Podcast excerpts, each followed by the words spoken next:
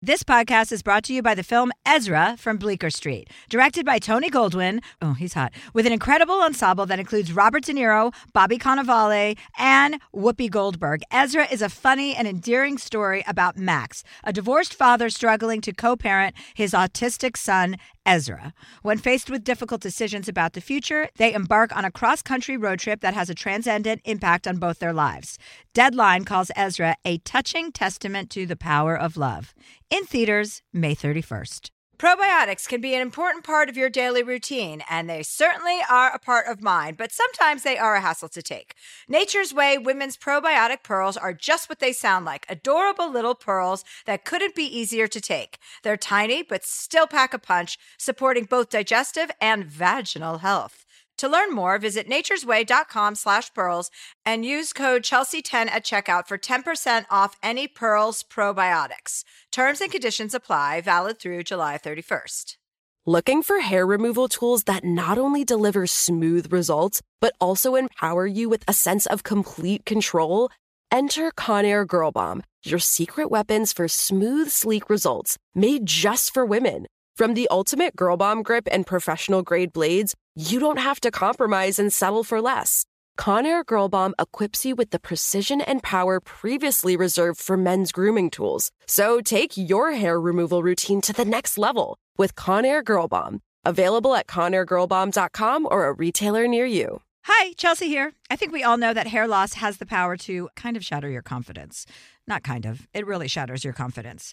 And that's where Xyon Health comes in. Founded by top doctors in hair restoration, Xyon offers both medicated and non medicated treatments for men and women with thinning hair. Guys, unless you do something or talk to someone, your hair loss will only get worse. I'm not kidding, unfortunately. So get your confidence back on track and visit Xyon, X-Y-O-N health.com to get support today. That's X-Y-O-N health.com.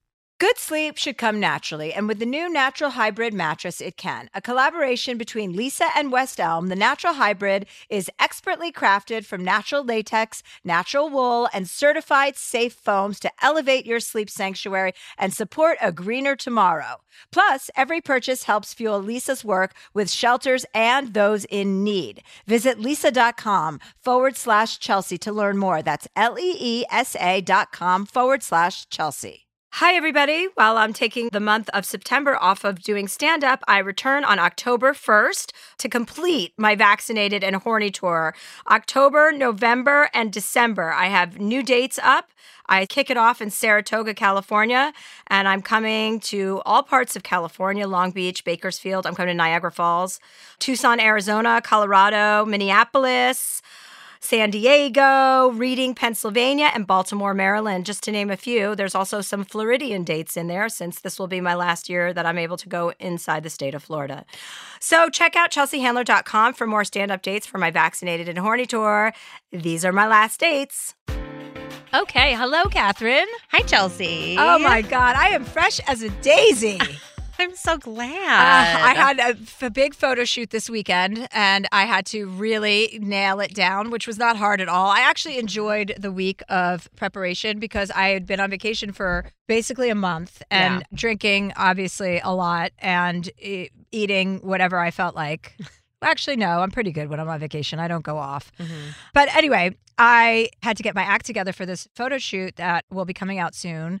I won't say what it is for yet, but everyone's going to find out because it'll probably be a pretty big campaign. But I love having to get ready for something Oh, that's because so that's the only reason I would just get it. Like I came home for a week, hunkered Mhm. down.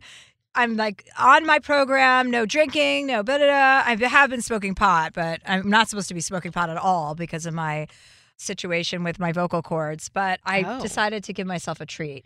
Well. And I signed a new endorsement deal, also a brand partnership deal with a company called Leisure Town, which is a cannabis drink. So you will be getting a full supply of that because it has the lowest amount of sugar. It only has four grams of sugar. It's 25 calories and they're light. So you can get CBD or you can get THC. And the THC Awesome. version only has 2.5 milligrams of THC. Chelsea, that's my sweet So spot. yeah, I'm going to bring you a case. Ah, I love that. Yeah, Thank absolutely. you. That's so exciting. See, I'm somebody who works to deadlines too. Like, if I have something that I know is coming up, like I can get it done, I can make it happen. But like, I need that sort of motivation, that impetus to like here's what I'm aiming for. Yeah. You know? Yeah, absolutely. I need a deadline as well. If, Yeah. if left to my own devices, I mean, I would just basically sit on my ass and I'd smoke pot with Bert and just stare at him until a taco arrived.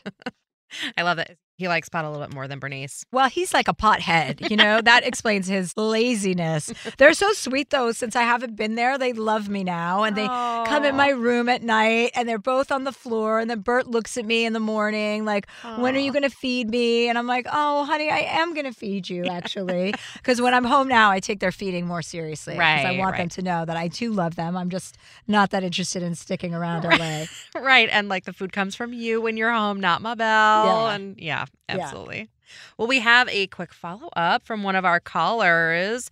This is from Quinn, who called in on our episode with Ashley Graham a few weeks ago. She had sort of wanted to know if she should lose weight before getting into the dating scene.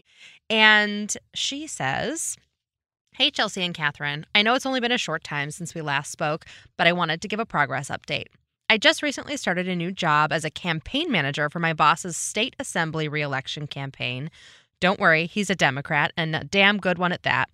At first, I was really nervous about taking this job, as I would be in a new city where I wouldn't know anyone. However, per your advice, I've begun journaling most nights and have become more conscious of how I've been treating myself, both physically and mentally. All of this has helped me find new avenues of confidence, like being a motherfucking campaign manager. Uh-huh. This new confidence has helped me get on the dating apps again in this new city and begin swiping away. I haven't had a date yet, but I'm definitely talking to multiple people right now, and it's always fun.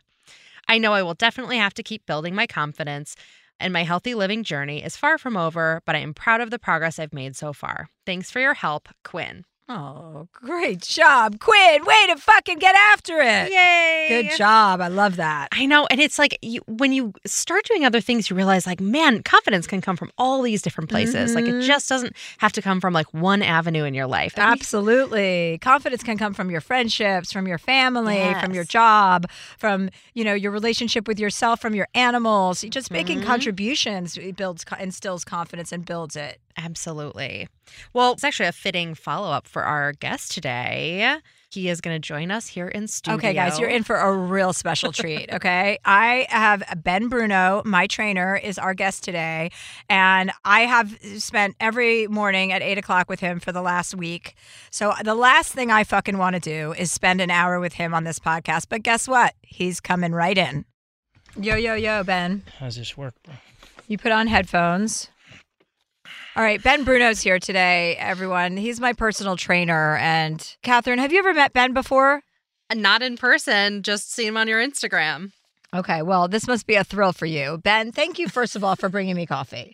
That was really nice. You're, I brought her coffee. I just got, yeah. Yeah, he brought Catherine and me coffee. If I had known it for, was for you, I wouldn't have brought it. Well, I- you were texting me, so it's pretty weird that you don't know that that was for me. But furthermore, why did you call me when I put my order in for the coffee?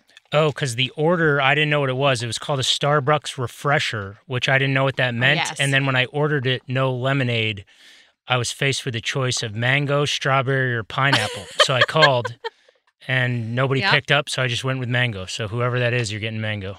I'm really pleased. I've never tried the mango one before, so here we are. Well, I just picked what I would want if you didn't like it. I was like, then I would go with mango. Thank you, Ben. Strong decision making. Strong. Yes. So, Catherine, Ben has been my trainer for how many years, Ben? What's our Too long. Probably seven years? Yeah, seven or eight years. Long time, long time. I would say it's probably common law at this point. He annoyed me, extremely annoyed me from the very outset of our relationship. Same. And I also annoy him a great deal. But Mm-hmm. we've managed to remain in a trainer relationship for a very long time. My longest trainer relationship, that's for sure. Wow. And so he's trained a lot of my friends and a lot of my family members, and no one who's really as enthusiastic as I am about working out. I wouldn't. I Mm-hmm. wouldn't call it enthusiastic. No, you're not enthusiastic at all. But well, what's my motivation then? I will say you always do show up, but you never seem to like it. Well, I mean, I don't know what kind of excitement you want to happen during a workout where you come out of a set and you're like, "Fuck, that was, I killed No, no, that." no. I don't. Ex- I, I get it's just working out, but I also think I've never actually met. I'm trying to think that this is true, but I don't think I've met anyone that complains more than you do. I don't. That's such bullshit. That is a total bullshit. No, it's not. About working out, I complain about, or Put complain. me on a polygraph. I'm I'm serious. well, we don't have a polygraph, Ben, because that's from the 1970s. I'm telling the truth. No, they still use polygraph. Not admissible in court, though. Anyway, Ben, are you what people would consider a bro? In some ways, I'm a bro. I, I yeah, I don't like to admit it, but when I think of my interests and what I do for fun and things, for better or worse, I'm just like a typical dude. Right. Okay. So you, what does that mean to you? What are your interests? you know, I uh, like working out. I like watching football. I love golf. I love watching golf. All my golf friends understand that. Everyone else thinks that's the dumbest thing ever. I like dude stuff. I like, uh, you know, my go-to order is a burger and fries. Yeah, I would say I'm pretty average. I actually Googled average height for a dude because I have a lot of friends that play basketball. And so when I'm around them, I feel like I'm just three feet tall and I'm right on average. I'm five nine and three quarters, and the average, according to Google, is five nine and like 0.6. And then my shoe size is a nine and a half, which is average for a guy. So in, in just about every way, I'm average. Well, that's good for you to know. I'm glad that there's scientific data behind that to back up that argument because, yes. Well, when I saw First of all, no one's average saying height, five nine and three quarters. So stop that.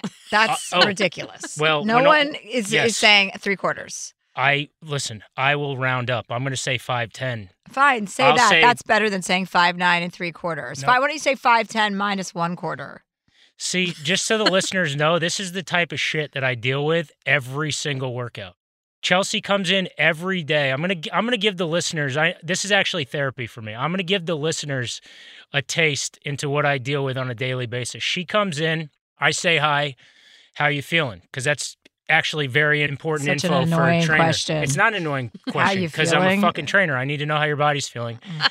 then I say, "How you doing?" Which to me means like your like mental state, what's been going on, whatever. Also, to backtrack, I see Chelsea every fucking day, so a big part of it is just trying to kill the hour. I need talking points.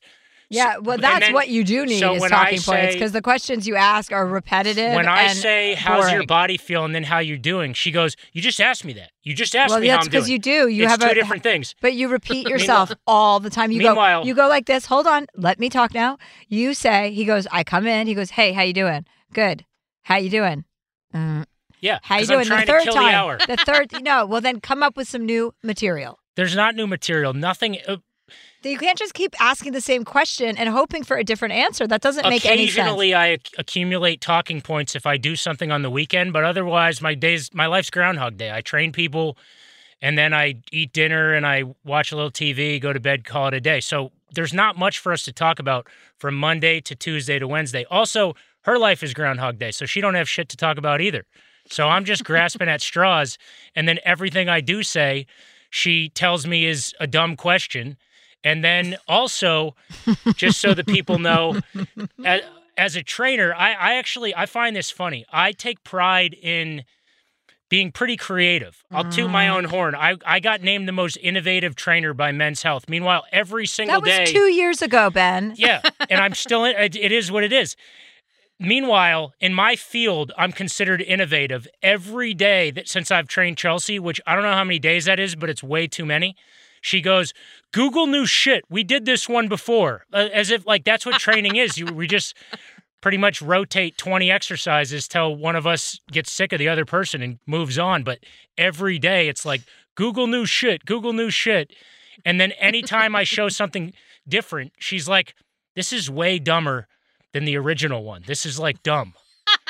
so that is what I go through, people. And anyway, I, this and is, you this is- fucking love it. this is Okay, cathartic you for love me. it. I'm glad. It seems like you're getting stuff off your chest. this That's is, perfect. This is more for me than, and yeah. So, Catherine, Ben is a very straight bro, how I would classify Mm-hmm. him in my group of people that I know.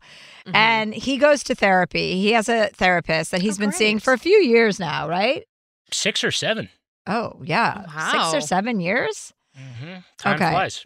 And let's talk about, I would like to hear about your therapy experience as a male, as a bro, because a Mhm. lot of men can't go to therapy and they don't want to even talk about what's really happening because they're scared and they don't think it's necessary.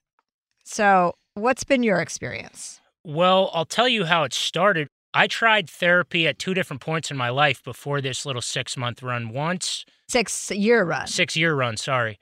Once when I was 10 years old, I got put in therapy, but I don't think it was therapy. I think it was, um, I don't know all the differences, but this guy was a psychiatrist. To backtrack real quick, my, my dad passed away when I was nine, and that's obviously, there's a lot of shit that comes with that. So my mom put me in therapy with the guy that my dad had actually seen. And that was definitely different than the therapy I do now because that was like I would say to him that that was a failed attempt, I guess, because he would say he was a medicine guy, and I think maybe some people benefit from medicine, but I think sometimes feelings of depression and stuff can be situational. Sometimes it's probably chemical, sometimes it's situational, and I just remember at ten. The guy would say to me, uh, "How do you feel about your dad dying?" And I'd say, "I'm sad." And I'm like, "Dude, who wouldn't be sad?" And then I went again when I was probably 19 or 20 at another low point in my life. I had a back surgery when I was 19 in college, and Mm. the surgery did nerve damage in my right leg. And in hindsight, it was a great thing for me because it got me into physical fitness, and now I'm a trainer because of it. But at the time, it was a real low point because I had always been very physically active and into sports. And after the surgery, I lost about 40 pounds. And I'm th- I was this big to begin with. So I didn't even have that to lose. I was super skinny, weak, and just really depressed because my right leg like basically shut down. I couldn't drive or anything like that. And so I was super depressed and tried therapy again, but I wasn't really open to it at the time. Long story short, now this is my third foray into it. And this time started about six years ago. I woke up one day and thought I just drank too much coffee on an empty stomach and just felt wired mm-hmm. and just got something to eat, kind of went about my day. Second day this happened, I felt this crazy fast heartbeat in the middle of Los Angeles, which is hot, and I was freezing cold and felt like I couldn't take in air. It was this really weird feeling. I couldn't breathe. So I was training a guy, I still train him now, and he was like, dude, you got to go to the doctor. So I went to the doctor. They did this whole workup on me, EKG, the treadmill test, and then the guy told me I had a panic attack. And I was like, what the fuck? Mm. I think most of my friends, people in my life would describe me as pretty chill. This is like, right now, this is as animated as I ever get. I'm a pretty even keel person. And so the panic attack thing felt weird to me because I usually felt like I was never too up or down. And that really threw me for a loop because I was like, wait, am I like crazy? Like, what is this thing?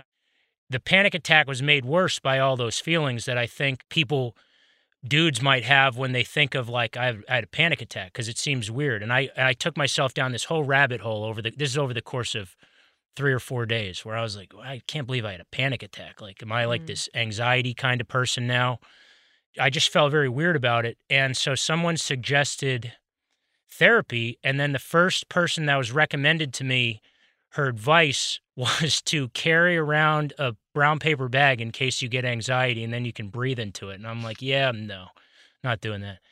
So then I was talking to one of my family friends from home because I had remembered his son got anxiety. And to be truthful, I didn't even really know what anxiety was prior to Mm. that.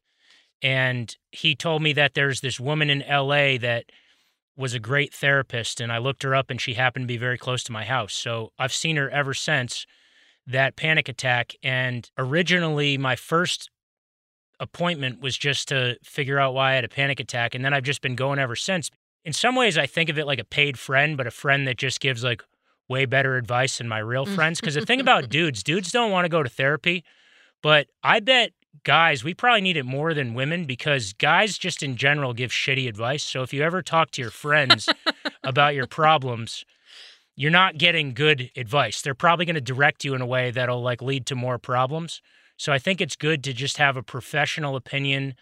And then also too, I I do spend a lot of time as a trainer I take on a lot of other people's problems over the course of the day. They tell me all their Mhm. stuff, but I don't really get too into my stuff. And I realize that it's just good for me to have one hour. This outlet. You have this outlet to get everything off your yeah, chest. Yeah, exactly. too. This is uh, yeah. uh, I haven't spoken in like eight minutes, so I mean, let it rip. Fucking no, I'm just going. talking honestly. I had to deal with Chelsea for an hour already today, so I can't hear her talk anymore. I'm just going to keep talking.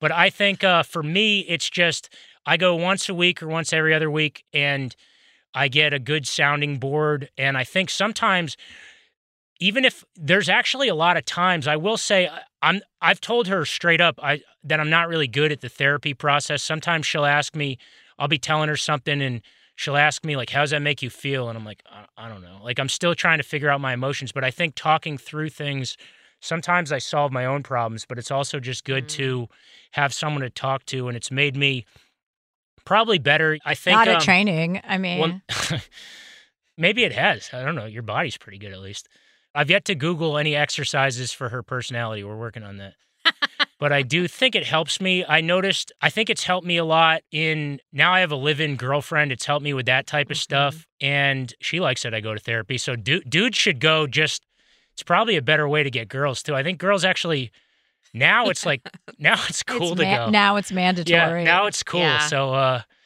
the other part to this is I remember when I first went to therapy, there was like sort of a shame when I had the panic attack Hmm. where I felt like I was copping to guilt to a couple of my buddies.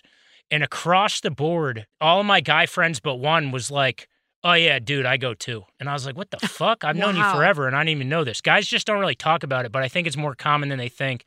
Have you had a panic attack since you went to therapy? You know, I don't think to that level, but yes, I have. But it's it's actually way better now knowing what it is because I've had Mm. times stress, you know, and, and who I don't know the continuum of panic attack versus stress versus whatever, but I've definitely had times where I'll be feeling nervous about something or uncomfortable or just unhappy, and then my heart rate just gets jacked. It's like I can feel it Mm. throughout my whole body, or I'll just start sweating or things like that. And so I've learned now I it's less of a panic attack because I think part of the panic part comes at least for me from not knowing what it was. But when you know what it is, I, and I've learned breathing techniques and I've learned how Mhm. powerful breath can be to back that stuff down. That's really great.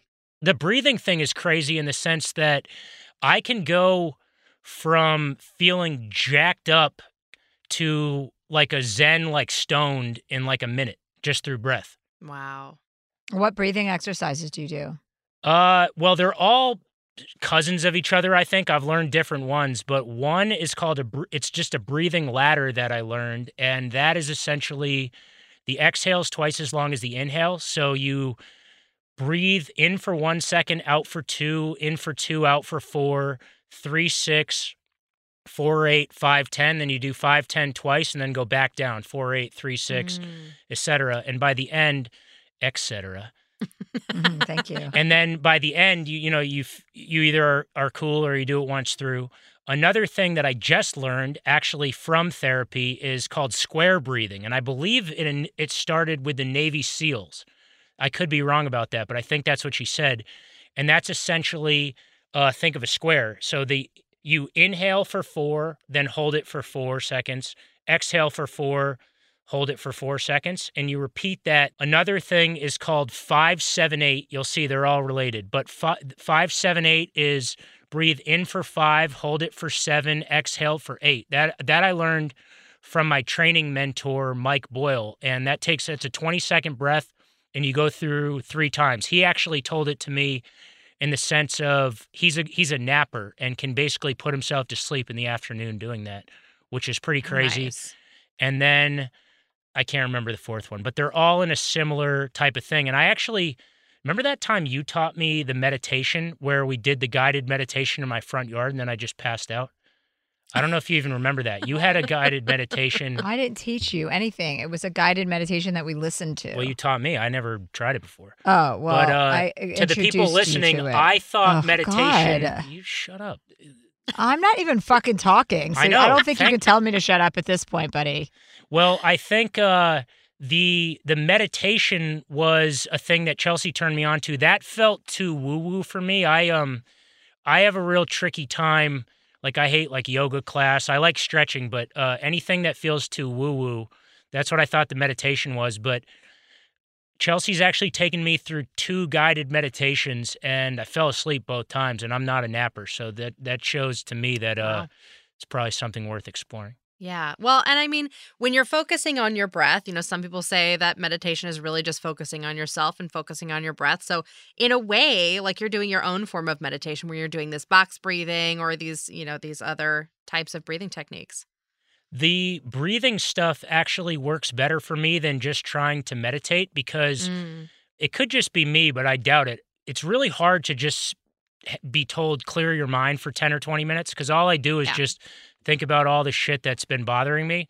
So I think the breathing stuff is is good for me in the sense that I don't go blank minded. I'm counting the whole time so my mind can't wander. Yeah. Gives you something to focus on.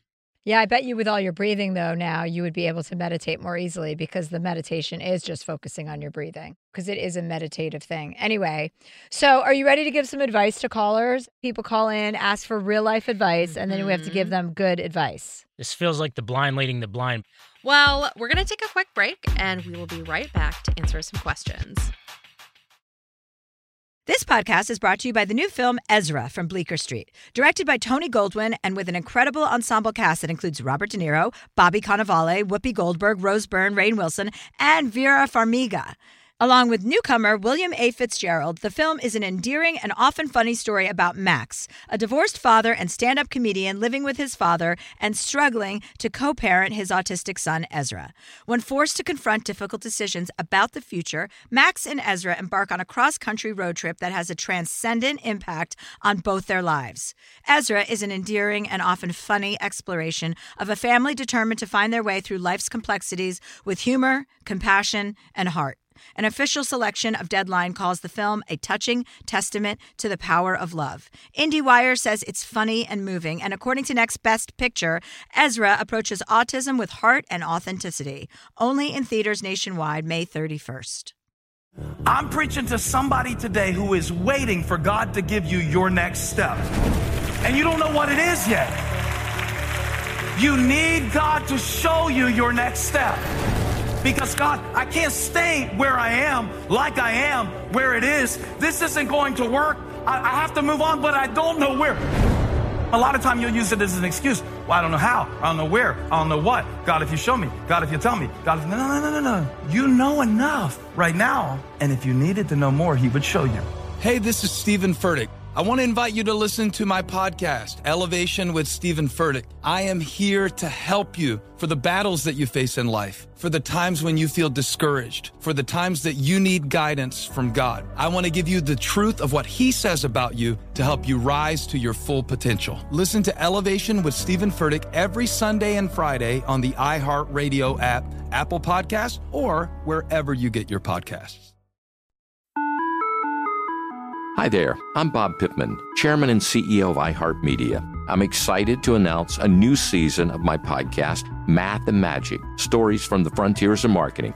Our guests this season remind us to embrace change and fearlessly look toward the future. Like Andrew Jarecki, award winning filmmaker and creator of Moviefone. The studios didn't really control the theaters, the theaters didn't control the studios. And I thought, well, there's a window in here where I could make things easier for the consumer and also make something that would be very useful for the industry. Or Kellyn Kenny, Chief Marketing and Growth Officer at AT&T, who installed fiber in customers' houses rather than leading from afar. It is so crucial that you spend time with the customers. That is the best lesson. In these exciting times, we're looking to the math, the strategy and analytics, and the magic, the creative spark, more than ever. Listen to a brand new season of Math and Magic on our very own iHeartRadio app, Apple Podcast, or wherever you get your podcast. Something that makes me crazy is when people say, Well, I had this career before, but it was a waste. And that's where the perspective shift comes that it's not a waste, that everything you've done has built you to where you are now.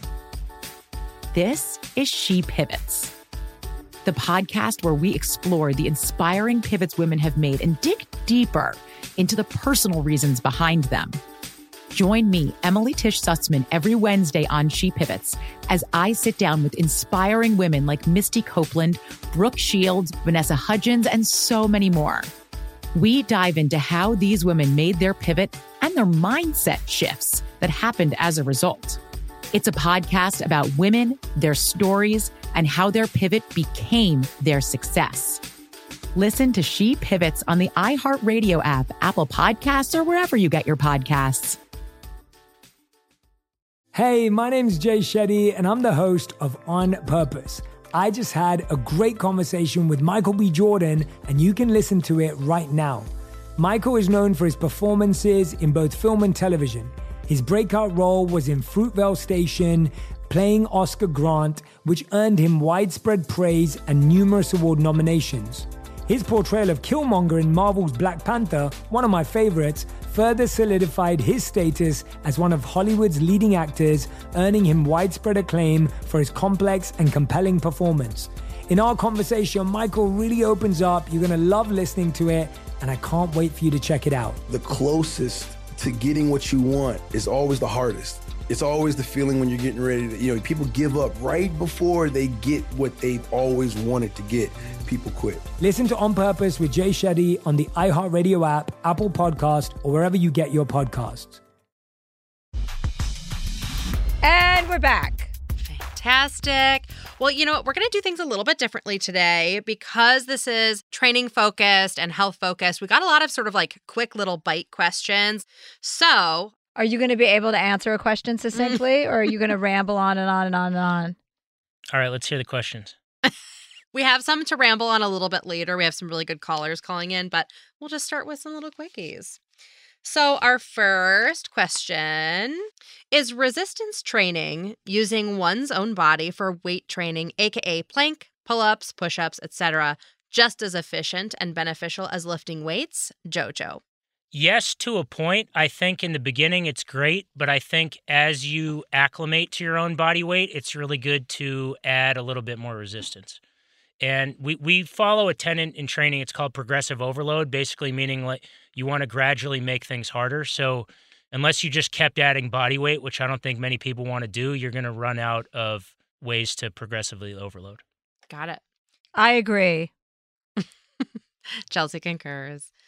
Hi, Chelsea and Ben. My name is Abby. I follow Ben on Instagram, and I'm curious if he's still single. Nope. I wanted some advice. no, he's got a That was live-in quick. girlfriend. That was quick. Good for Mhm. you. Sorry, Abby.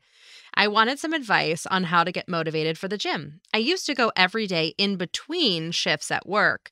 I now find myself struggling for motivation to go even once a week. Chelsea, you're in insane shape, so maybe you could chime in on this too. P.S. I'm 26 years old. Abby. Ben, why don't you take the lead on this one? I don't know the question in that. It sounds like she was just explaining her situation. Yeah, I think the question is how to get motivated for the gym. To me, uh, something that is interesting to note is that like she was maybe doing like a shift at work, going to the gym, and then doing another shift at work, which like you can do when you're like 24, 25, but she may have just been sort of overworking herself in general. Yeah, I mean, I feel like the, my motivation is looking good. So I just feel more like mentally n- normal and clear headed when I am feeling good and looking good. And I like to be strong. I was on vacation for two weeks recently and I didn't work out for two weeks. And that was probably the first time in like two weeks I've never worked out. First time in two weeks. You've First time that I didn't work out for the duration of two oh, weeks. Oh, yeah, You yeah. know, like I'll always work out. So, and shut the fuck up. Just trying to help the people. That made no Uh, sense. and I didn't like it because my ass melted. And then I got back and I worked out for like a week. I did Pilates for a week. But like as soon as you start working out and seeing the results, I think that's really it. Once you start to see the results, it becomes kind of addicting. I will say personally, I'm not the type of trainer that just lives to work out. I'm not somebody that works out every day. I usually strength train three days a week, and then on other days, I try I try to be active every day, but I get sick of my own workouts. I've I've been tell me about it. I've been training people for 15 years, and I'm just kind of you know I spend my whole day in the gym. So what I do when I'm not feeling motivated, because I definitely have weeks where I won't do the weights, is I just make appointments with friends to hold myself accountable. You know, a lot of a lot of mm-hmm. my clients, probably a big part of it, it's just built-in accountability. But if you don't have a trainer, you can create that same accountability by just making appointments with friends. There's a lot of times that I'll make an appointment on a Monday with my buddies for Tuesday, and I think to myself as they're driving over, man, if they if if they cancel, like I'm skipping. So it's like it's a really good way I think for me to to stick to it. That's great. Next question. My question for Bruno is why don't you like burpees? I hate them too. Wendy. Man, I don't even know why this is controversial. When I say I don't like burpees, all these like really jacked CrossFit guys get mad at me, but I'm not talking about for them. They can do whatever they want. But a lot of just normal people that don't live to work out think that that's the way that they're going to lose weight. But burpees are actually, I call an advanced exercise masquerading as a beginner exercise. It's actually pretty hard to do Mm. correctly and requires a lot of mobility. So if you just passed a normal workout class, I, I would call myself Captain Obvious. If you went past a normal class, almost everyone that does burpees sucks at them. Like jack guys are the ones that fight me on it, but they don't even do them. It's always like beginners, and it requires a lot of mobility, and a lot of people hurt their back, wrists, knees, etc. Doing that, etc. Uh, and could easily just get their heart rate up through safer means. Yeah, it seems like something that is very easy to do with poor form, which Yeah. can lead to getting hurt. So I just a simple way I just say break it down into its two constituent parts and do push-ups and squats separate, but don't combine them. I once had a trainer. I think this was I used Khloe Kardashian's trainer for a short period of time, probably before I met you, Ben. And I remember. No, in the middle. I remember. I remember. we we broke up a couple times. No, we didn't. We didn't. No. Oh, I thought we did. Anyway, I think he made me do a burpee. If I'm thinking correctly about what burpees are, which is when you run up and down the floor, right? Like jump up. You and, like do like a belly flop, then yeah, jump up. yeah. and flop, I, as soon up. as I saw that, I was like, I can't do that. Not because I don't think it, the burpees work. It's just because they're too hard. It's too annoying to jump up and down like that. I'm not into jumping. Period. well, our next question is Make sure we ask Ben some real life questions too, not just fitness. We Oh, shouldn't let him get off easy today. Okay. Well, we'll have a couple more quickies and then we'll get to some serious stuff. Okay, great. I'm like 12. I always laugh when I hear quickie. Oh God, that's what I'm dealing with, everybody. Like a fucking eighth grader. Well, that fits right in with our next question because our next question is I always have pain in my hips when I have sex in missionary position. Mhm. I'm in the gym four times a week and I have done a lot of hip mobility work on my hip flexors, but it hasn't fixed the problem. Any suggestions on specific exercises or stretches I could try? I like it from behind, so it's not the end of the world, but variation is the spice of life. Thanks, Jess. That's. I'm glad you covered that, Jess, because Ben was going to say take it from behind. That's exactly what you were going to say. I, I was thinking it. I wasn't going to say it. I would say, first off, I'm curious, like, what exactly she means when she says missionary, because I don't know how your hips could hurt just like lying flat. But I think if if her legs are up, you know, around whatever, I would say that she probably could be doing some. Yeah, I mean, now, sorry, I'm just visualizing some Well, you stuff. but open your think- legs and then your hips are involved. You don't just lie there like a stick figure. Mm, some do, but I, you know, Oh, we, there, there's, you know, there's some, there's some clarifications I need, but in general, I would tell her to do the pigeon stretch. That would be a good one. Oh yeah, that's good. That's the good for your hips. the- yeah, and then if she wants to uh, Google or YouTube or whatever, stationary Spider-Mans, that's a really good bang for your buck mobility drill. Mm. LOL. I, I don't hate that joke. I don't hate it. Not my best. I can't even say anything right now. Chelsea, we have a quick call from a friend of yours. Rosanna is calling Oh, in. perfect. Oh, this is my friend from Yes. Vancouver. She had a question for you. Says, My question for Ben would be how to make my calves smaller. They are enormous. Thanks, Rosanna. That is a really tricky one. She already asked me, and I gave her what my feedback, which was, well, I'll wait for your feedback. Oh my God, look who it is. Hi. Hi. Oh my God. Hey, hey. What a development. I love it. It's, I'm in my pink palace. Rosanna's one of my friends who I just went to Vancouver Island with. Ooh. I told them earlier about falling asleep, or maybe it was in another episode about falling asleep at three in the afternoon and then waking up at 3 a.m. Rosanna. We had a great time. Chuck spent a lot of the, the week sleeping and uh, we watched her sleep.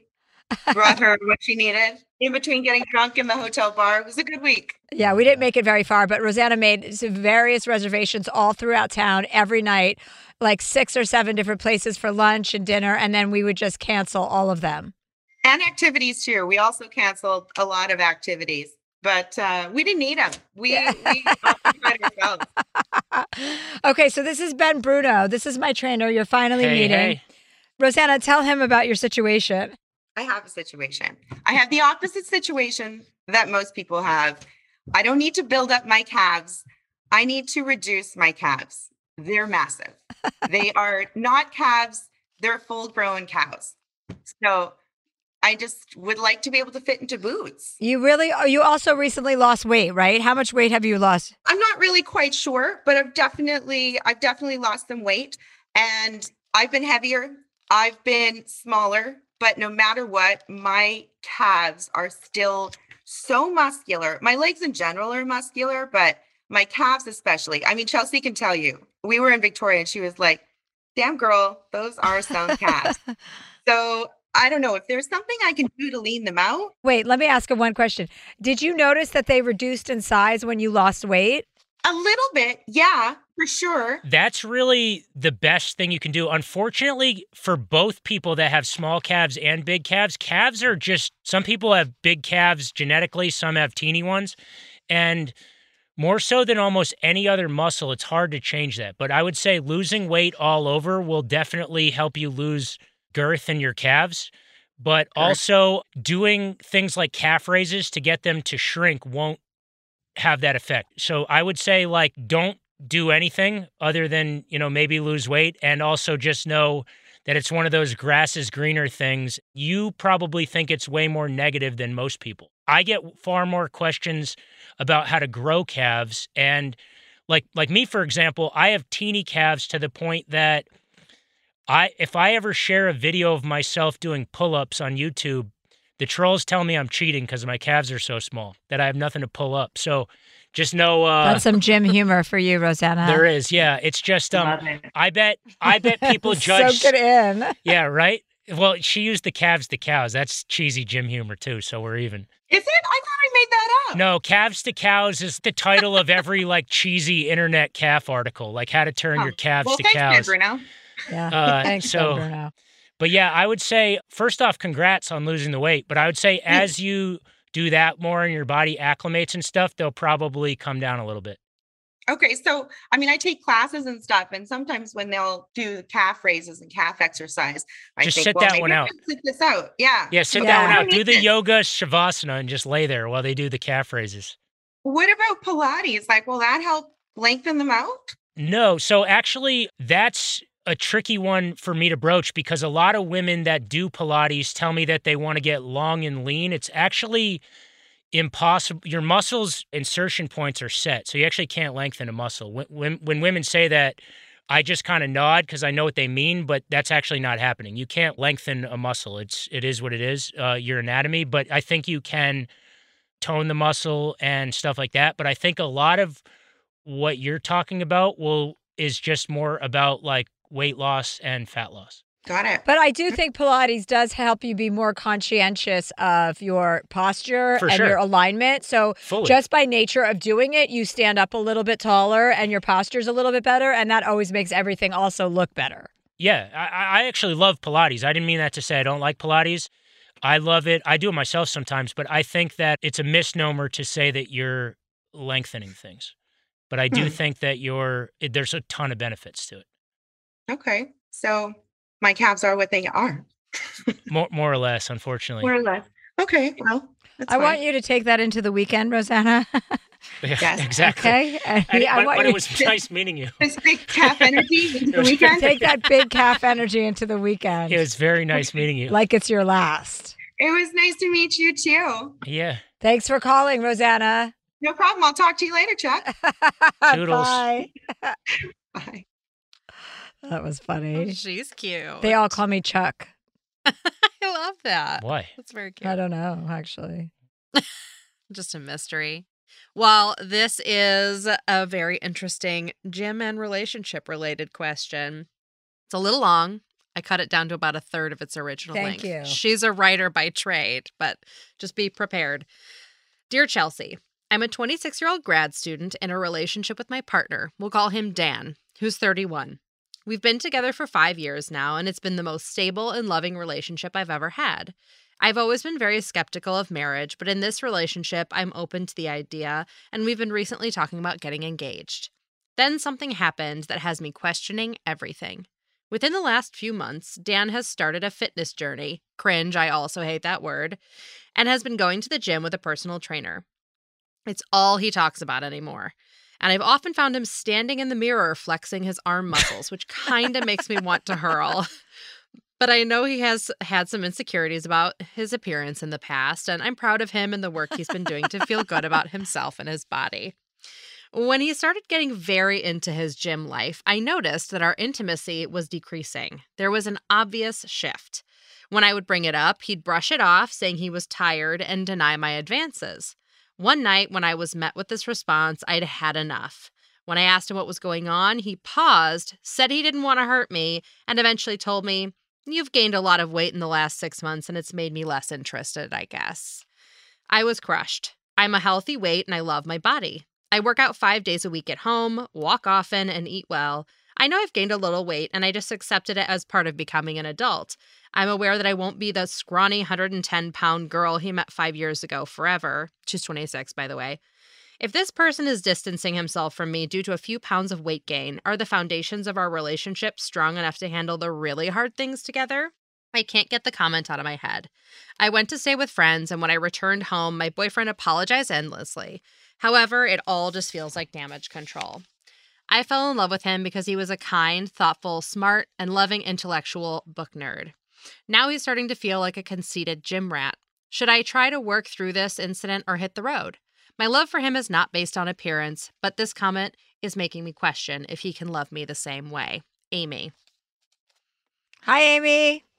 Hi, how are you? Hi, Ben Bruno is our guest hey. today. Hi, nice to meet you. Nice to meet you. Mm, that must have been an unpleasant conversation to have. It was. It was. It shocked me a little bit. But yeah, I, I decided to come back home and work it out. But not much has really changed, especially on his part. Still kind of obsessive with the working out, a lot of damage control, like saying, you know, I didn't mean what I said, this and that. And it's like, okay, then why did you say it? And it's just been really confusing. Did you leave for a period of time? I did, yeah, about a week. Okay. just to like get my mind off of things and hang out with some friends. But yeah, it's just been it's been hard to wrap my head around. Yeah, that's a pretty icky thing for him to have said to you. And Yeah. also, like the whole obsessive working out, like you can forgive that. But those two things together, now you're piling on unattractive qualities. It's out of left field too. This is not like him. So within like the past two months, this obsession has started and has changed the way like he treats me and how he feels about himself as well. You know, we were at the beach the other weekend and I saw these broy guys that were like very muscular playing a game or whatever. And he looked over at them and like looked down at himself, not hmm. really good about himself. So I'm trying to decide like, are you saying these comments because you don't feel good about yourself? Or is this, I don't know. It's it's just been so confusing. Yeah, I mean, I think it's worth a longer conversation about it where you sit down and be like, listen, this is like a big red flag to me. Like, not only are you behaving in a way that seems obsessive, now you're attacking me. These are not qualities I'm looking for. To have a larger conversation about that and what that sets up for any future together, right? You should call him out. What do you think, Ben? Well, has he gone from non-worker outer to like a full gym douche, like a full transformation kind of thing? Yeah, it's kind of been like I work out and stuff, but it's not all I talk about. Yeah, yeah. So, like it's just like a part of your routine, like being healthy. A part of your regime. Yes, regime.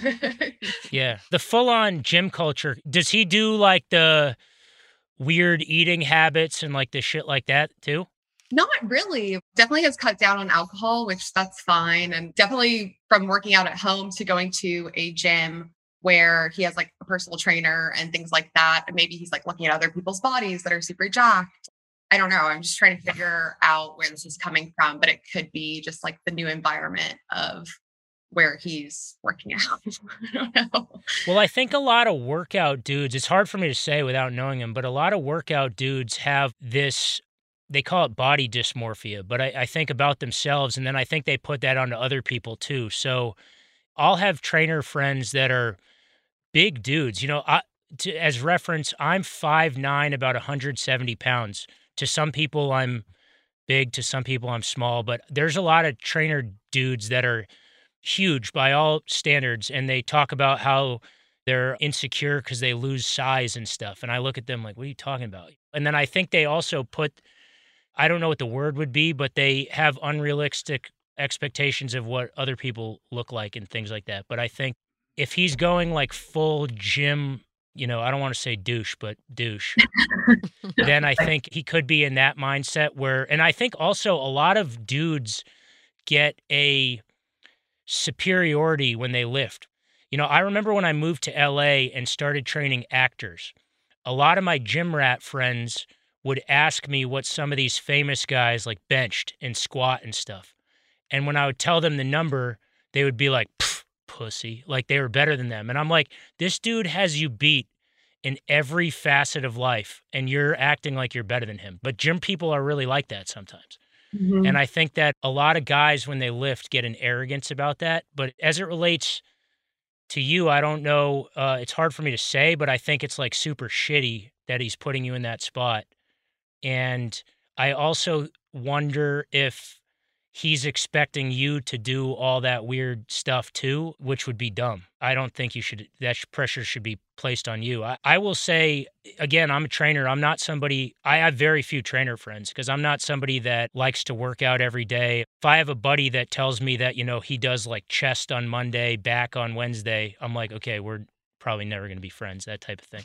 But I think it's very healthy to work out in moderation. But I think when you take it too far, it can be unhealthy for your body and your mindset. You definitely have to talk to him. And you said he's like flexing in the mirror. This might be like addition by subtraction if it doesn't end up working out. That's tricky. Right. Yeah.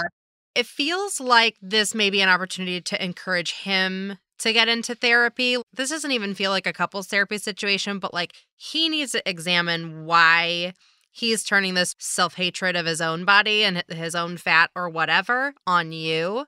Mm-hmm. So this might be a time to like encourage him to be like, why don't why don't you explore that with somebody and Mm. what's coming up for you with that? Mhm. Yeah, so he he started going to therapy, and then we did have a longer conversation about this whole topic, and he like blamed it on seeing unrealistic body expectations, like both in the gym and on social media. And for me, I'm like, as a female, like that's shit I deal with every day. like we all do that. So don't put it on me. Like this isn't my problem, you know? Right. It's his shit. I think that's a really, really good point. And first of all, even if you have gained a little bit of weight, like you're still a very slender person. And even if you weren't, it wouldn't matter. It shouldn't matter to him what you weigh. He's having some sort of a physical, mental reaction to whatever he's going through. And that's that's something he's got to kind of unpack on his own. Yeah, I guess my question is do I stick around for that? And how do I move forward with trust? I don't really trust you now. Like, I don't really feel like I even know you anymore. Like, you've changed in two months, like drastically. And not even his body, just like his personality and what he's doing, his actions. So, Yeah, I mean, if there's an opportunity for you to go to therapy with him and talk to his therapist with him, I would take that opportunity. really? Okay. Yeah, and just say like this is what I'm seeing. This is a different person than I and I'm concerned. Like it's a little bit fanatical and it's also having a negative impact on me. It's hard for someone to be happy for somebody to encourage them when it's coming right back at you. He should be happy about his body. What's he focused on you for? I definitely think you, you have to press him a little more on what he meant by what he said and things because I think it sounds like he backtracked. And I just know as a dude, sometimes if I say something that doesn't get a good reaction, I just retreat and then just go like, hey, I didn't mean that, like all good. But where there's smoke, there's fire. So I think you have to really understand where he's coming from and then you can evaluate if it's something you can get past or not. But I think the retreat thing would probably be because he saw that he pissed you off and hurt your feelings and doesn't want to keep that going, but the feelings are still there. So even if you just sweep it under the rug, that's it's going to come back if you don't really talk about that a little bit more. Yeah, that's kind of like where I'm at is how to move forward with this and whether it's worth it or not. Um, How long have you guys been together? five years. So it's kind of gotten to the point where like things are getting very serious. And I've never been like a marriage person or kids person. And like we've talked about those things, and I've been more open about them.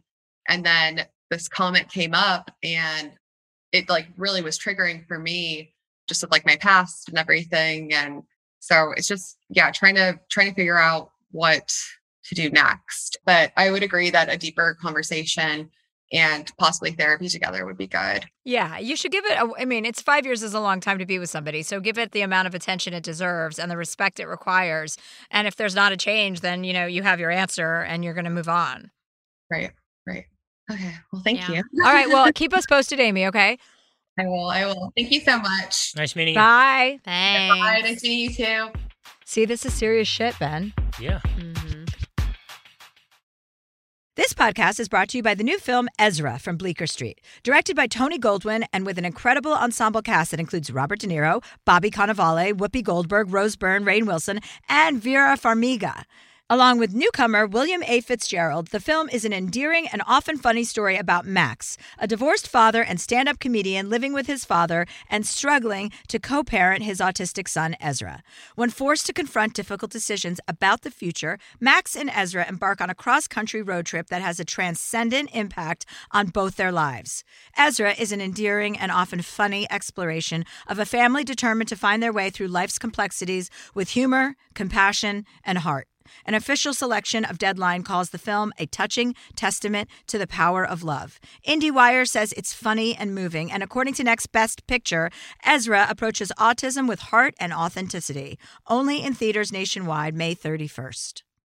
I'm preaching to somebody today who is waiting for God to give you your next step. And you don't know what it is yet. You need God to show you your next step. Because God, I can't stay where I am, like I am, where it is. This isn't going to work. I, I have to move on, but I don't know where. A lot of time you'll use it as an excuse. Well, I don't know how. I don't know where. I don't know what. God, if you show me. God, if you tell me. God, if, no, no, no, no, no. You know enough right now. And if you needed to know more, He would show you.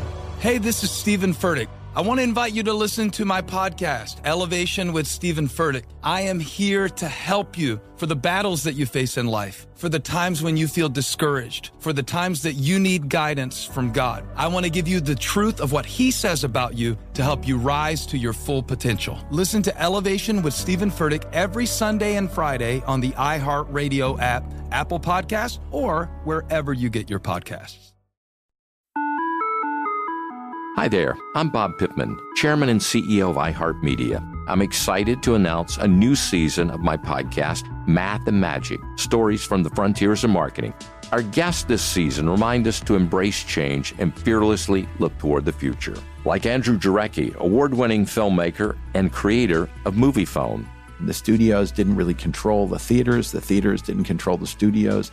And I thought, well, there's a window in here where I could make things easier for the consumer and also make something that would be very useful for the industry. Or Kellyn Kenny, Chief Marketing and Growth Officer at AT&T, who installed fiber in customers' houses rather than leading from afar.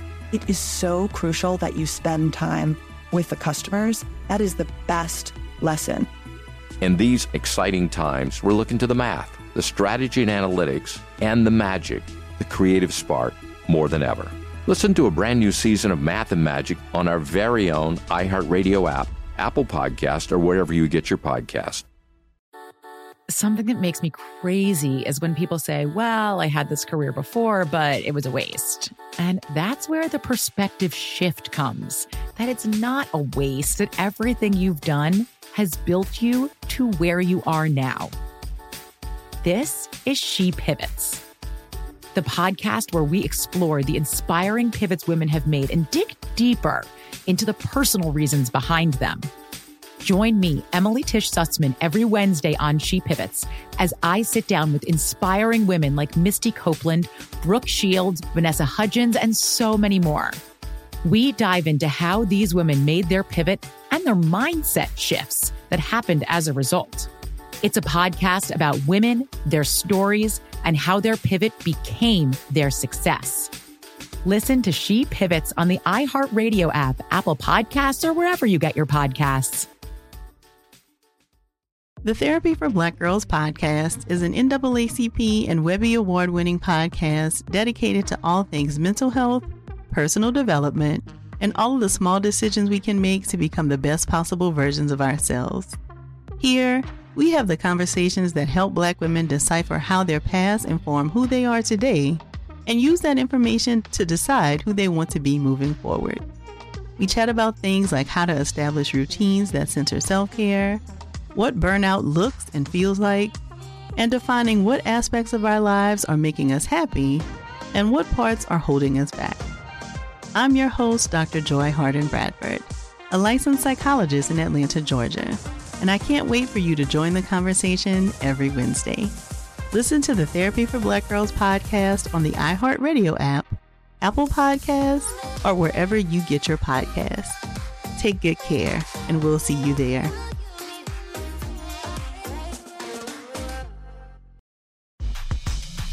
Well, our next caller is Alicia. Alicia says, I'm 53 and I'm in perimenopause. I've begun reading some things about how women my age should focus on strength training and do less high intensity interval training or high impact cardio. When we talked on the phone, she said she's kind of always been a cardio person. If I can work out four days a week, what would you suggest as a training schedule? P.S. My current back to school routine is Monday, I do cardio strength.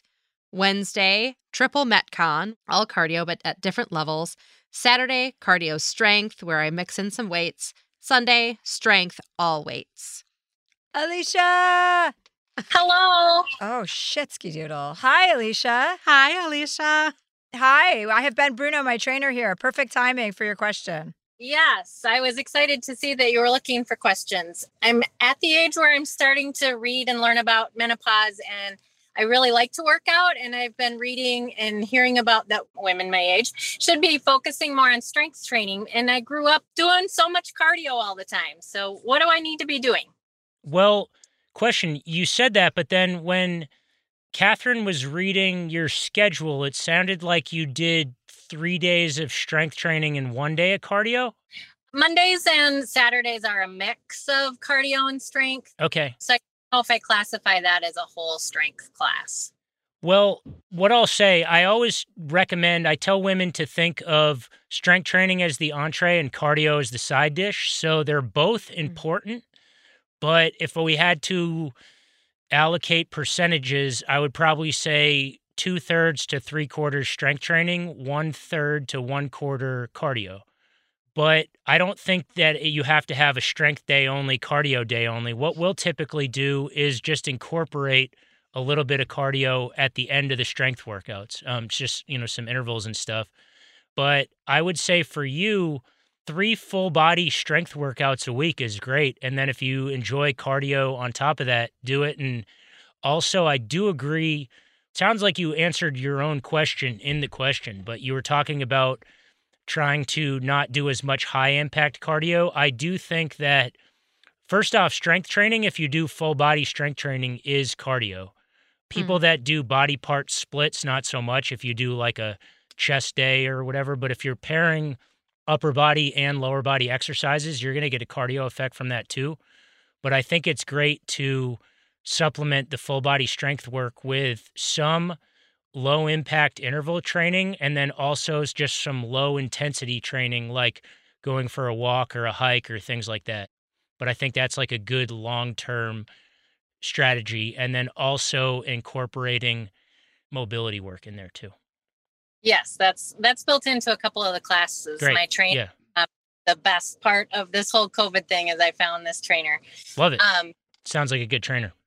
Yeah, so it sounds like I'm kind of on the right road. I need to make sure I get the strength in on on the weekend because she does that on the days I go to work. So, all right, I will keep at that. Cool. Yeah, don't overdo the cardio. Yeah, it's hard though. I know, I know. It feels like it's good, but it's better to strength train. yes. Yeah. Okay. Okay. It's been so fun to talk with you. Thank you so much for taking my question. Nice Thanks. meeting you. Nice to meet you. Bye. Bye. All right. Well, our next question comes from Kim. Kim is 49. Dear Chelsea, I'm really struggling with my fitness. I started putting on tons of weight about 10 years ago. In 2016, after a round of Whole 30, I knew something was wrong, and after several doctors, I was diagnosed with celiac and Hashimoto's thyroiditis. I went gluten free, obviously, and soy free, another allergy I discovered, and started to feel so much better. Work relocated me to Florida. I'm a private teacher slash family assistant, and it was great for the health part because I would just ride my cruiser, bike around the horse farms for 10 to 20 miles a day, taking in the canals and the sunsets. The weight seemed to fall off. I move a lot with this job, and my location and level of activity during work and time spent outside seems to vary, as has my weight. Now that you have my backstory, I'd like to ask for your help in mindset. I've always been one to just do fun activities my whole life and not think of it as exercise. I just recently signed up for an adult tap class here in my current location, and I hiked at my last location. I'd love if you had tips to help me develop a traditional workout mindset, whether at home or going to the gym. Kim. Is she Oh, with hey. us? Oh, hey, Kim. Hi. Hi, how are you? Hi. I'm well. How are you? Good, thank you. Ben Bruno's our guest today, so it's perfect timing for your question. Yes. Hi, he's our Ben. he's our in studio health expert today. yeah. So is your question more related to the fitness side or the the diet side? Well, I have the diet side pretty well nailed. I know how I have to eat to feel good, and that's, you know, what I do. But I just have a hard time getting in the mindset of like going to the gym and doing typical workouts. I like to be active. I ride my bike, I hike, I just started tap lessons. I know if I'm moving with my I have Hashis and celiac, so if I move like 3-4 hours a day, I'm great. but sometimes it's really hard and I just feel like I need to somehow incorporate going to a gym and not looking at it as a torture chamber. Can you do it with a friend? Will that help you to enlist a friend that you like go to a class two days a week, if it's a bar method or SoulCycle, anything? I mean, I guess I have a few. Fr- I just relocated to Nashville, so I know a couple of people. Well, that's a good way to make friends, probably too. Actually, Yeah. So, and I've already become friendly with people in my tap class. So, you know, hopefully that'll progress. I have a partner who loves to bike ride. He does that shimmy shammy riding. Not my thing, but, you know, we do ride a lot. So I'm lucky to do that. But I just don't know why I have such a, it's like I have a wedge to prevent me from going to the gym. You just Mhm. have to find some classes that you like in that are in the gym. You know what I mean? And just sign up for like two a week and commit to that. That's a great way to a work out and make friends. And they could be strength training classes. You know what I mean? So you know you're going and you're not responsible for your own regimen. It's being provided for you, right? Mm-hmm. I sort of feel, Kim, like you have the best of both worlds. You know, I think that's what everybody wants to get to is like just doing something fun and it's exercise by the way. It's like that old saying, find a job you love and you'll never work a day in your life. But I feel like the same applies here. You'll never work out a day in your life. Like, I feel like you got it great. Like Chelsea said, joining a couple of extra classes, maybe that's a strength training class or something like that. But I think you've got a good mindset. Oh, well, thank you. Do you have anything to add, Ben? I actually hate to say this, but I really like what Chelsea had to say. But I would also add that they have a lot of workout programs that you can get that you can do at home. So if you just have an aversion to the gym, there are a lot of home workout programs. And I know a lot of female trainers do stuff where the workout program includes an online fitness community element like Facebook groups and whatnot. So if you struggle with accountability, some of those might be good. You do it and then you report back to the trainer in the group. That's not totally my thing, so I'm not I can't think of any off the top of my head, but I know they exist. Mm-hmm. I would also I want to plug my girlfriend. She Oh, is yeah. a celiac. She has a whole Oh. thing. She's on Instagram and has a blog called Ben at- Bruno's girlfriend. yeah, at no bread. um, at no bread, and it's like a website and an Instagram handle that has. She's an amazing cook, but it's all gluten free stuff. Yeah, you should Oh. follow her. She's got Yeah. great recipes and great brands to buy, all of that stuff. Yeah, Absolutely. I'm always looking for new things. yeah, but I, I would look at some of the online the female trainers that do online programming do a really great job of doing stuff to build a community. If you just hate going to the gym, you can check in with people online and whatnot. Yeah, I don't even know. I, I guess I don't have an aversion going to the gym. I just, I guess maybe just to get started and just not look at it as, ooh, let me go ride my bike. It's all fun. And, you know, I, I know when I do go, I feel good. I have results. I just don't know what the mind block is. You just have to find a class you like, and then you're going to be down with going. That's it. Just find a class you like and go and do the social aspect of it too. And if you don't like going to the gym, but you like the working out, then do it, you know, and then get one of those. Mhm. I mean, they're on Peloton, they're on Tonal. You, there's all these types of things you can do at home. But I hear what you're saying, but you just have to like dive in and find the thing that you like to do, and then you'll want to go to the gym. One more thing I want to add a lot of people, when they s- embark on strength training for the first time, feel like they have to do this whole crazy program and work out an hour at a time. And it's totally fine. I would maybe start with like 15, 20 minute workouts and just dip your toe in. And I think as you get a little better at it, you might like it more too. Okay. Start in small amounts. Maybe Yeah. that's my problem. I just feel like I have to.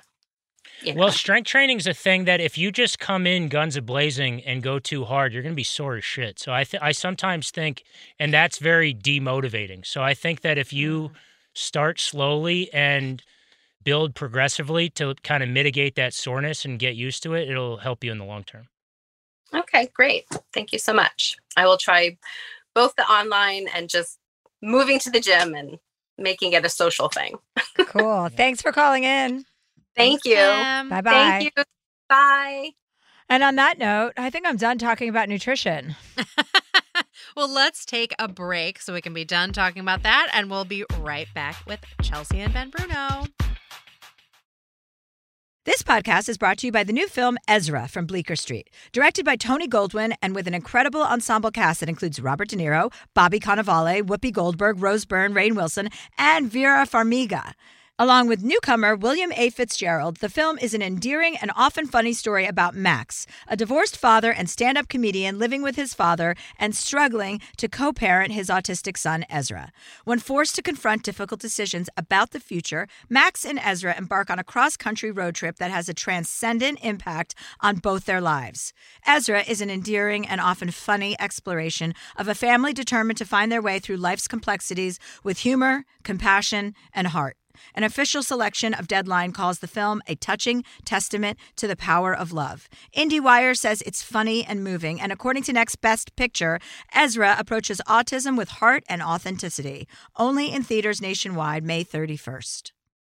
I'm preaching to somebody today who is waiting for God to give you your next step. And you don't know what it is yet.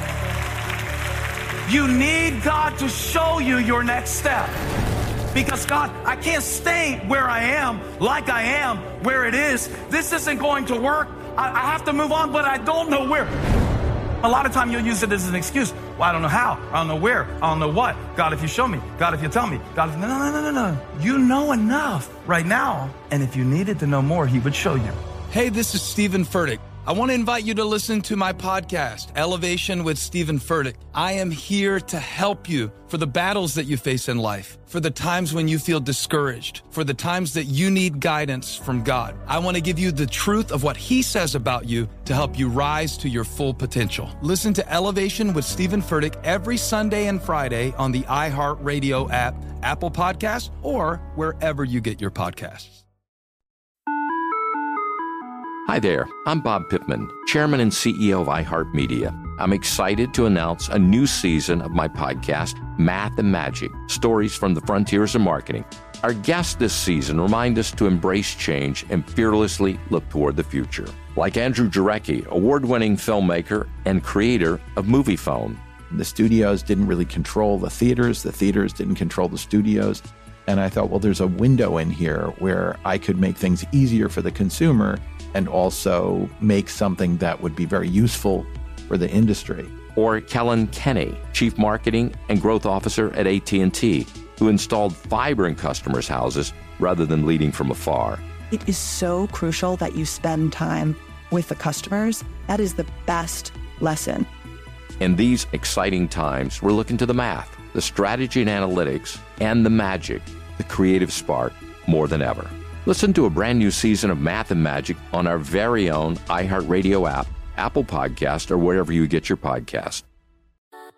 Something that makes me crazy is when people say, Well, I had this career before, but it was a waste. And that's where the perspective shift comes that it's not a waste, that everything you've done has built you to where you are now. This is She Pivots, the podcast where we explore the inspiring pivots women have made and dig deeper into the personal reasons behind them. Join me, Emily Tisch Sussman, every Wednesday on She Pivots as I sit down with inspiring women like Misty Copeland, Brooke Shields, Vanessa Hudgens, and so many more.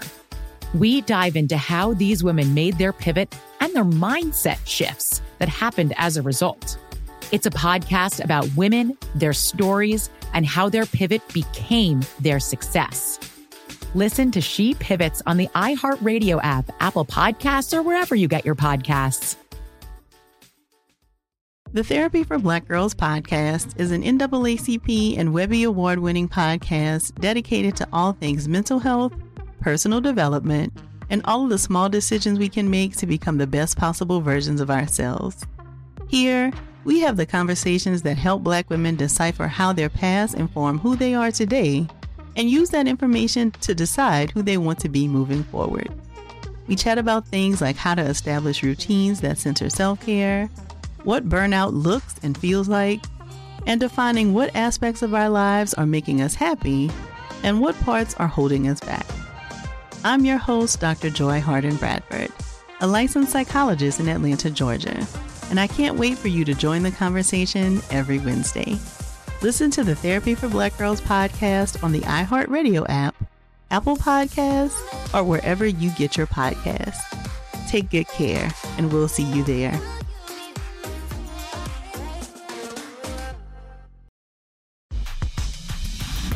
And we're back. Excellent. Well, Ben, at this point in the show, we like to ask our guests if they would like to ask Chelsea for some advice. Yes, Ben. Not really, to be honest with you. I mean, that's that's why I go to therapy, so I don't have to ask people like Chelsea for advice. I accept that. I, I, accept- feel like if I asked Chelsea for advice, I would end up like face down in a ditch somewhere Then why hasn't that already happened? because I don't take what you say. Like I don't, I Hmm. don't really. Interesting. Yeah, I don't pay attention. Yeah. Interesting. Well, I think that means that Ben Bruno doesn't have any questions for me. And you know what? I'm totally down with that. I need the day off of answering questions. What questions would I have for Chelsea? Well, why don't you think Actually, about that? I have a question oh, for Chelsea. Go. I knew it. I if knew you were if you were me, how would you deal with, With a me? client like you?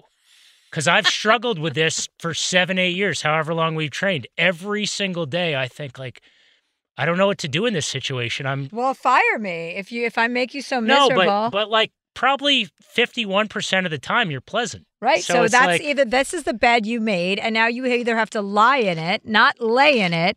You have to lie in it or fire me. It's like, I mean, the ball's in your court. no, I fifty one percent of the time. So you're not gonna fire the me. juice is worth the squeeze. No, Right. I'm not. Okay, so then there we go. Then what do you how would you deal with me? I don't know what to tell you. I wouldn't know how to deal with me either. That that actually makes me feel good. To hear that makes me. This has been big. This this is a cathartic podcast for me. It's been such a release. Ben, where can everybody find you? At the kitchen. That's the name of his gym at his Yeah, house. It's I'll- called the kitchen, and his address is. Yeah, exactly. Don't say the address. Do you have an Do you have Instagram, Ben? I do. Ben, Bruno Training. Ben Bruno Trainer-ing. One of yeah, Ben Bruno At Ben Training. Bruno Training. Do you want me to research this? Training. Not really. Not really. That's the wrap up. We're done, Catherine. We're done here. Good night. So if you'd like advice from Chelsea, just send us an email at dearchelseaproject at gmail.com. Dear Chelsea is a production of iHeartRadio. Executive produced by Nick Stumpf, produced by Catherine Law, and edited and engineered by Brad Dickert. This show is sponsored by BetterHelp. It's a simple truth. No matter who you are, mental health challenges can affect you, and how you manage them can make all the difference. That's why everyone should have access to mental health support that meets them where they are and helps them get through. BetterHelp provides online therapy on your schedule. It's flexible, simple to use, and more affordable than in person therapy. Connect with a licensed therapist selected just for you. Learn more at betterhelp.com. That's betterhelp.com. Looking for hair removal tools that not only deliver smooth results, but also empower you with a sense of complete control? Enter Conair Girl Bomb, your secret weapons for smooth, sleek results made just for women. From the ultimate Girl Bomb grip and professional grade blades, you don't have to compromise and settle for less.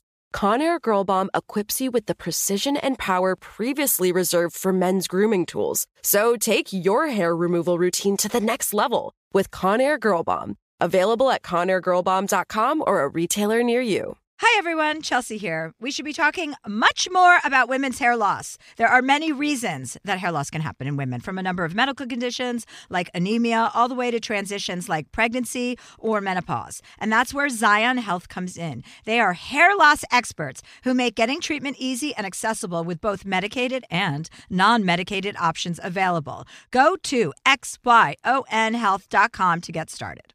Probiotics can be an important part of your daily routine, and they certainly are a part of mine, but sometimes they are a hassle to take. Nature's Way Women's Probiotic Pearls are just what they sound like adorable little pearls that couldn't be easier to take. They're tiny, but still pack a punch, supporting both digestive and vaginal health. To learn more, visit naturesway.com slash pearls and use code Chelsea10 at checkout for 10% off any Pearls probiotics. Terms and conditions apply, valid through July 31st. Good sleep should come naturally, and with the new Natural Hybrid mattress, it can. A collaboration between Leesa and West Elm, the Natural Hybrid is expertly crafted from natural latex, natural wool, and certified safe foams to elevate your sleep sanctuary and support a greener tomorrow. Plus, every purchase helps fuel Leesa's work with shelters and those in need. Visit leesa.com forward slash Chelsea to learn more. That's L E E S A dot com forward slash Chelsea.